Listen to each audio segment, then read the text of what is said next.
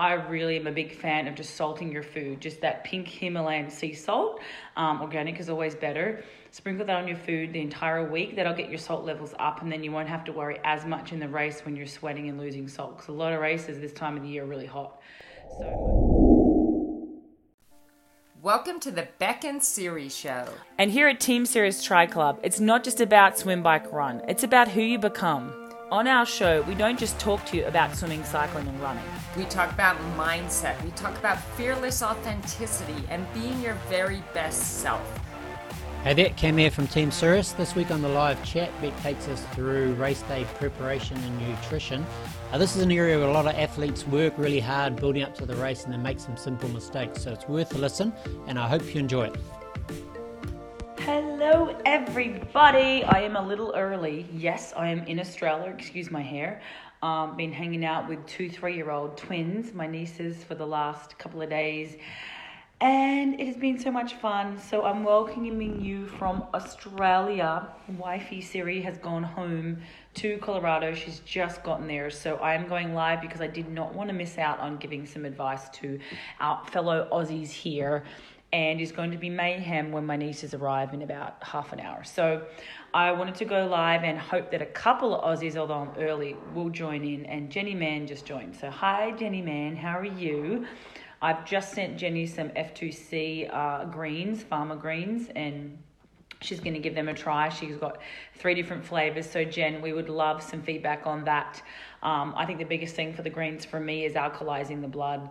And you know that you cannot, um, you know, bad cells like cancer can't reproduce and can't occur when we're alkaline. So that's really one great way to alkaline um, to alkaline the body. It's alkalinity is where we should all be at to stay healthy. So as I said, like fasting and autophagy where you clean your body cells which happens after you know 12 to 16 hours of no food which is like inter- intermittent fasting that causes autophagy to clean the body out and can reset it. And i do that actually three or four times a week where i fast for like 16 hours at a time. But one thing I add to that is um, the alkalizing um, supplement, which is the Farmer Greens from F2C. It's not just an alkalizing supplement, but I, I use it for that. But it has everything you need in it. It has all your greens, your spirulinas, everything. It's amazing. Um, it's a great way to reset uh, the body, and it's really good for cleansing, getting rid of all the yucky stuff. So I love our F2C nutrition, and Jen, let us know how you go with that. So I know there's not going to be many people joining today because I'm doing this from Australia, and it's like 1 a.m. back in the So I'll do some quick bookkeeping because I probably only have about 15 minutes today. It's going to be a short one. Um, got two crazy three year old twin nieces coming in the door any minute. So who knows, we may be able, able to even get them on the podcast, on the um, live chat, sorry. So I wanted to welcome Alexandra Wilsberg and Kira Fangna. They're both from Europe and they'll be training under Yvonne, which is very, very exciting. And sorry, Sonia Verhage as well. So they two of those girls are going to be training under Yvonne as her one on one athletes. That's really exciting for Yvonne. She's doing amazing. She has a squad of about 15 athletes now. Um, so welcome Sonia Verage, Kira Fangna, and Alexandra Wilsberg. Kira, I know I botched your name. It's F A E G F A E N G E R, so I think it's Fania. So please correct me on that pronunciation. So, anyway, today's live chat, uh, we are talking about race uh, preparation, um, race day preparation, and nutrition. So, I'm going to get straight into that. I know there's probably going to be some questions, so please let me know if you have anything at all. But basically, um, I think the key thing here for racing, especially for Ironman, which I'll touch on more, is nutrition and carb loading and salt loading. And the hotter it is, the more you need to use salt during the week. People forget that. So I think drinking electrolyte is okay, but sometimes you can actually have too much and then it causes your body to get rid of its natural electrolyte levels. So I really am a big fan of just salting your food. Just that pink Himalayan sea salt. Um, organic is always better. Sprinkle that on your food the entire week. That'll get your salt levels up and then you won't have to worry as much in the race when you're sweating and losing salt. Because a lot of races this time of the year are really hot. So most people have about 500 milligrams of salt an hour. They get away with that. Some people sweat higher. One of my athletes just had a sweat test and she loses 1300 milligrams um, an hour, which is a lot. That's going to be like three salt tablets. But if you try and get that through with something like Gatorade, you're going to need a lot more to make up for the 1300 milligrams. So, yeah, be mindful of that, guys, because a lot of us sweat more and lose a lot more salt. The sweat tests are good, but in saying that, the sweat tests are going to be done at specific temperatures. So, you can always be losing more salt at a hotter temperature and less salt at a lower temperature. So, I always go off about 500 to 1000 milligrams an hour not too much, not too little, is on par for an average body weight of sort of 120 to say 160, and then it will go up a little bit depending on your body weight and your sweat rate. So, and sometimes you don't need salt at all for a half Ironman in not not hot conditions, but in Ironman you're always going to be losing salt no matter whether you're sweating or not. So it's always good to you can almost get away in cold conditions in Ironman of like in the 60s or 70s or below sort of 20 degrees. You may get away of not having any salt, but in saying that I would still I would still bring the salt tablets with you and make sure you've salted your food all the way through. That's a big thing these days that people often forget is the salt. So salt your food, and that will be less likely for you to have those issues on race day. But always bring salt with you. The SaltStick's great, um, and you also want to be having your obviously your electrolyte and water every hour. So let's move to the carb loading first before I talk about race day nutrition. So carb loading normally for me on a Sunday would have started on a Thursday and you add like a fistful of carbohydrate, this much, um, with almost every meal that you can. And the only thing is, you've got to remember that you will feel heavy because for every gram of carbs, you're going to store a gram of water. It needs to be stored with a gram of water. So if you're having 60 grams of carbohydrate, um, a, a, day or 100 grams of carbohydrate a day, you're going to be having 100 um, grams of, or 100 mils, so 100 grams of water. So you're going to probably put on I would say up to two kilos before the race, just of the storing the glycogen in your muscles. So just don't be worried if you put on weight. You should not be weighing yourself race week anyway. So don't freak out, guys. So just be mindful that you will feel heavy, but as soon as you get a couple of hours into the race, it's all going to be gone. So you will feel a little. I always felt like Michelin Man at the race start. So I started carb loading on like the Thursday night. I'd have a small amount of carbs, like a cup of rice. Um, always use the the low G, the low uh, glycemic index rice because it's um, it's much better it's absorbed slowly so it's not stored it's stored better and it's not released quickly which we don't want three or four days out you you want to have that the white rice sort of the day before um, and then the Friday, the same thing, a little bit of carbs for breakfast. We're talking this for Ironman, guys. Half Ironman is a little different. Friday morning, you want some carbohydrate. Friday lunchtime, Friday dinner. You can really never eat too much. Just make sure you have, like, I would say, almost a fistful each meal if you can. Um, and then same thing Saturday morning, Saturday lunch. Now, Saturday lunch for a Sunday race, I would have my most amount of carbs, and Saturday morning, I would have like a mid morning big meal. And then at dinner time, I actually used to back off and have a little bit of protein, a little bit of fat. So I'd have good oils, um, avocados, and chicken and just a little bit of carbs. You don't need to really have that high amount of carbs um, the night before the race because that would generally it should be all done by then. So keep your fluid up, keep your salt up from the entire week, keep your Himalayan pink sea salt going on all your food. Um, small amounts of electrolyte, your training's load is going to be a lot less. So you don't need the, uh, you know, you don't need five or six liters of Gatorade a day. That's just that actually can flush the electrolytes out, which isn't good. So I would be having water, and I don't love the Nuun tablets to be honest. Um, I'm not a fan of that. I, I know people that have GI issues with that, but some people really love it. So if you're used to that, have those. There's no calories either. And um, otherwise, I would just be having like a small amount of electrolyte. The um, I think it's called Glyco. Someone help me with that. Jenny, you might know. Glyco Endurance. Um, that's the F2C um, electrolyte. It's really, really good. It has high osmolality. Um, and Janet, hello, how are you? Um, is really, really good too. So um, any of the F2C, remember you guys, we get free consultations with them. So if you're loving the F2C products or you're not having you're having GI issues or problems with nutrition, always know that Greg Cowan and uh, Glenda, his wife, are really great with helping us with that stuff and how much. And always remember too, every person needs to remember that one gram of carbs per kilo of body weight per hour is about what you would have for a half and a full distance uh, Ironman. So for the half distance, I used to tend to start carb loading on just the Friday before, like Friday night and uh, Saturday lunchtime. And you don't need to go overboard because um, it's only four hours. But mind you, those guys that can take six or seven, you've got to think that's almost a full Ironman distance for someone like me who took eight or uh, eight or nine for an Ironman. So.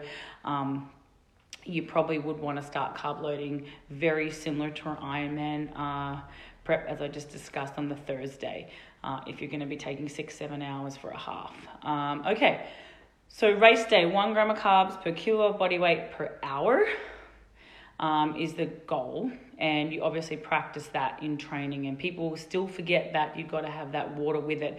Even with good products like F2C that has high osmolality, the highest out of any other product, which means it's absorbed really quickly into the bloodstream. Um, I, you still need to have 10 uh, for every 10 grams of carbs, you need 100 mils of water. And I would break it up. Don't go and have 60 grams of carbs straight away and shove in 600 mils of water That'll be really hard to absorb 60 grams in one go. So I always break it up on 60 kilos. I'd have 20 grams every 20 minutes over the hour, which would equal 60 grams. And don't forget the swims an hour usually for most people. So you've got to try and get that 100 grams in from the swim very, very quickly. Sorry, that's 60 grams if you're 60 kilos in for that first hour out of the swim, you've got to get that in really quickly. It's very hard. People forget to add in that hour swim. And so I try to get that in straight away at the start of the bike and all my nutrition in by about, if it's a five hour bike ride for me, I used to try and get it all in within the four hour period and start to back off the last hour. So I wasn't like juggling around a lot of food in my stomach, trying to digest it for the run because it's a lot harder to get food in for the run, as you all know. And the run's more about topping up. You may not be able to get one gram of carb per kilo of body weight per hour in the run. People can struggle with that. But uh, you want to at least be getting half that, so at least half a gram per kilo of body weight per hour. So for me, 60 kilos, I was trying to get at least 30 grams in per hour. I actually did pretty well. Used to get close to 60. And if you can't do that, you're really going to start to really fatigue like the first 10 after the first 10k because your body can only go so far without fuel. And I think fueling I've realized is something that people really really sort of neglect and it's something that people really need to work on and it's also there doesn't seem to be a lot of knowledge out there on fueling. You can do the most incredible training of your life and everything can be done on, undone with your with poor fueling. So we can even touch on that more. Mary Carmen is amazing with this stuff, but I think as a good guide is one gram of carbs per kilo of body weight per hour. I don't go by calories. I always like to go by carbs because everybody knows their body weight. And remember, it's per gram per kilo of body weight. So it's in kilograms. Your weight, you got to convert your weight to kilograms. All the Aussies that are on, they'll get that. So if you're in pounds, 130 pounds is about 60 kilos. So do that conversion, guys. Okie dokie, and the salt. Don't forget, you want at least 500 milligrams an hour in anything over about 20 degrees or anything over about, I'd say 75, 80. You definitely would need extra salt. Um, Jenny's asking, do you recommend solids? Yes, I think it's all personal preference. I have athletes. I don't. I don't personally recommend all liquid. I think your body needs some solids in it. That's how I worked. I always use solids and liquid. So I used to use a product because F2C wasn't around then called CarboPro and that was a pure carbohydrate, um, easily absorbed. And I would have all my nutrition in my Carbo Pro. So I'd have 2,000 calories or um, enough carbs for the bike, which was about, say, 300 to 350 grams of carbs in a bottle. And I'd mark it out in five hour sections. So it was a see through bottle marked out every hour. And I knew that every hour I had to have a fifth of the bottle with water. It was very thick concentration, but does make it a little hard to measure exact. You kind of want to be as specific as you can with how much you're getting in because trying to get in 60 grams in just 10, 20 minutes is way too much. You really want to be specific with getting about 20 grams in every 20 minutes if you're around um, 60 kilos. I'm going off 60 just for a round number. If you're 100 kilos, it's obviously 100, then you're going to have to have 25 grams every 25 minutes to get to 100 per hour. Um, wait, that's not right. You're going to have to have more than that. You have about 33 grams every 20 minutes. Um, I liked solids too. I liked having bars on the bike and um, sometimes banana and uh, to carry that in my back pocket. It's much harder to carry solid food though. So the great thing you can use are those goo chomps, the little goo, I forget they're called, but they're like a goo packet, they're like a candy. And I think three of those is 25 grams of carbs, um, something like that, or two might be 25 grams of carbs. So that's equal to one gel. Um, gels didn't sit great for me. I'd rather save the gels for the run because having gels the entire bike and run is very thick and it's hard to absorb it. I didn't love that, so I always had my solids on the bike gen um, and some liquid as well. I have all my nutrition in one bottle just in case I dropped all my solids and couldn't get anything. There's always nutrition on the course too, but um, I'd always have all my carbs in one bottle in case I couldn't get any solids in, but I'd always carry a couple of bars with me. Um, the goo chomps, um, they were great. They're really good and they absorb pretty quick because you can chew them pretty quickly. Um, and it is hard to breathe and swallow at the same time. So um, I used to have trouble trying to eat, especially in the run. It's very hard to eat solid. Um, I'd bring jelly beans, and the jelly beans from the pharmacies here in Australia are amazing. They're really the glucose gels. They're amazing because some of them also contain electrolyte as well. You can get glucose jelly beans with electrolyte in them, which are brilliant. I don't know the name of the brand, but the, the pharmacy, just the um, jelly beans, the little like, coloured ones are great because you only need three for 25 grams of carb. Boom, straight into the, it's high sugar, straight into the bloodstream. So they're actually really good. I used to use them. And this may sound crazy, but I actually ate chocolate. I ate chocolate bars the entire run of Roth when I ran the 255. When in 09, when we got the world record, Chrissie Wellington and I, we actually ate chocolates. And it's still carbs and sugar and fat and protein. So I don't know. I, I, I don't really highly recommend that. It worked on that day for me. Um, and remember too, when you're getting a little, like say this is a huge cup, but we get the little cups, you probably get about 100 mils in there. You're probably only getting about 10 grams of carb with, uh, with an electrolyte cup. So it's not a lot. Um, you need to be having at least three, at least six of those, sorry, cups from the aid stations if you're just doing fluid, and that's kind of hard to get in and uh, you don't always you're not always able to grab um, stuff at every aid station although I would recommend for, for especially for you know towards the end of the marathon I would be stopping if I was a newbie and not that experience stopping at every single aid station getting water and a Gatorade at every single one because you really can't over hydrate if you're just doing that small cup. Um, and especially for the more experienced ones towards the end the last the last half of the run I always made sure I stopped at every single aid station. When it's hot, I no matter what stopped at every aid station. I just ran through it slowly, made sure I got water and electrolyte at every single one because those cups honestly don't hold much. Um, what about something in pocket?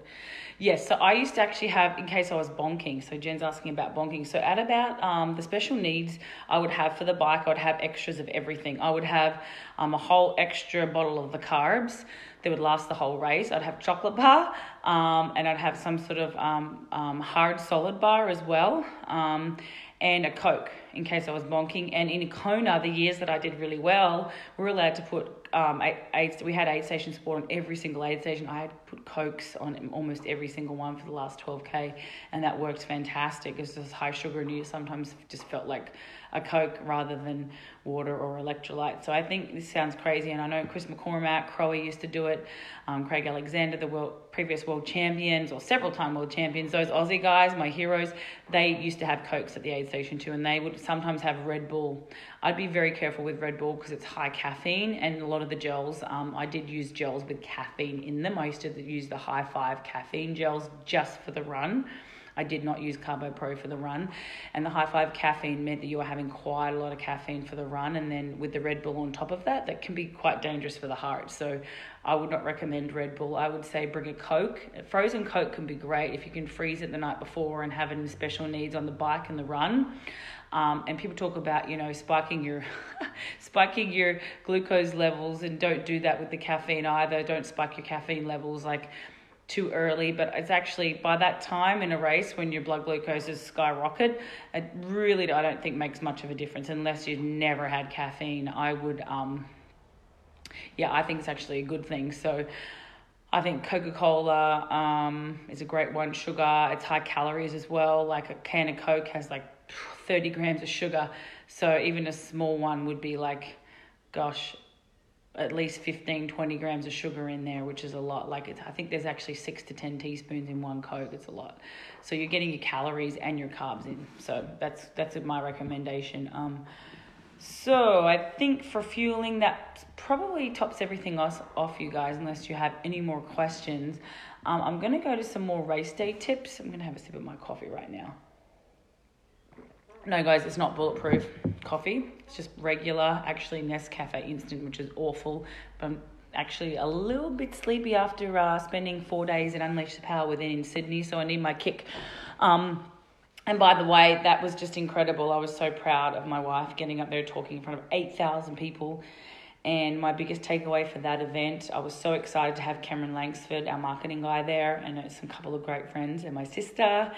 And it was that I need to have more presence. A lot of people live in the past and they live by the story that they're telling themselves of things that have happened in the past. And that's sort of not a very empowering state to live in. And me, for myself and my sister and a lot of my family, we actually live in the future. So we're always on the go, go, go, go, go. What's next? What's next? What next?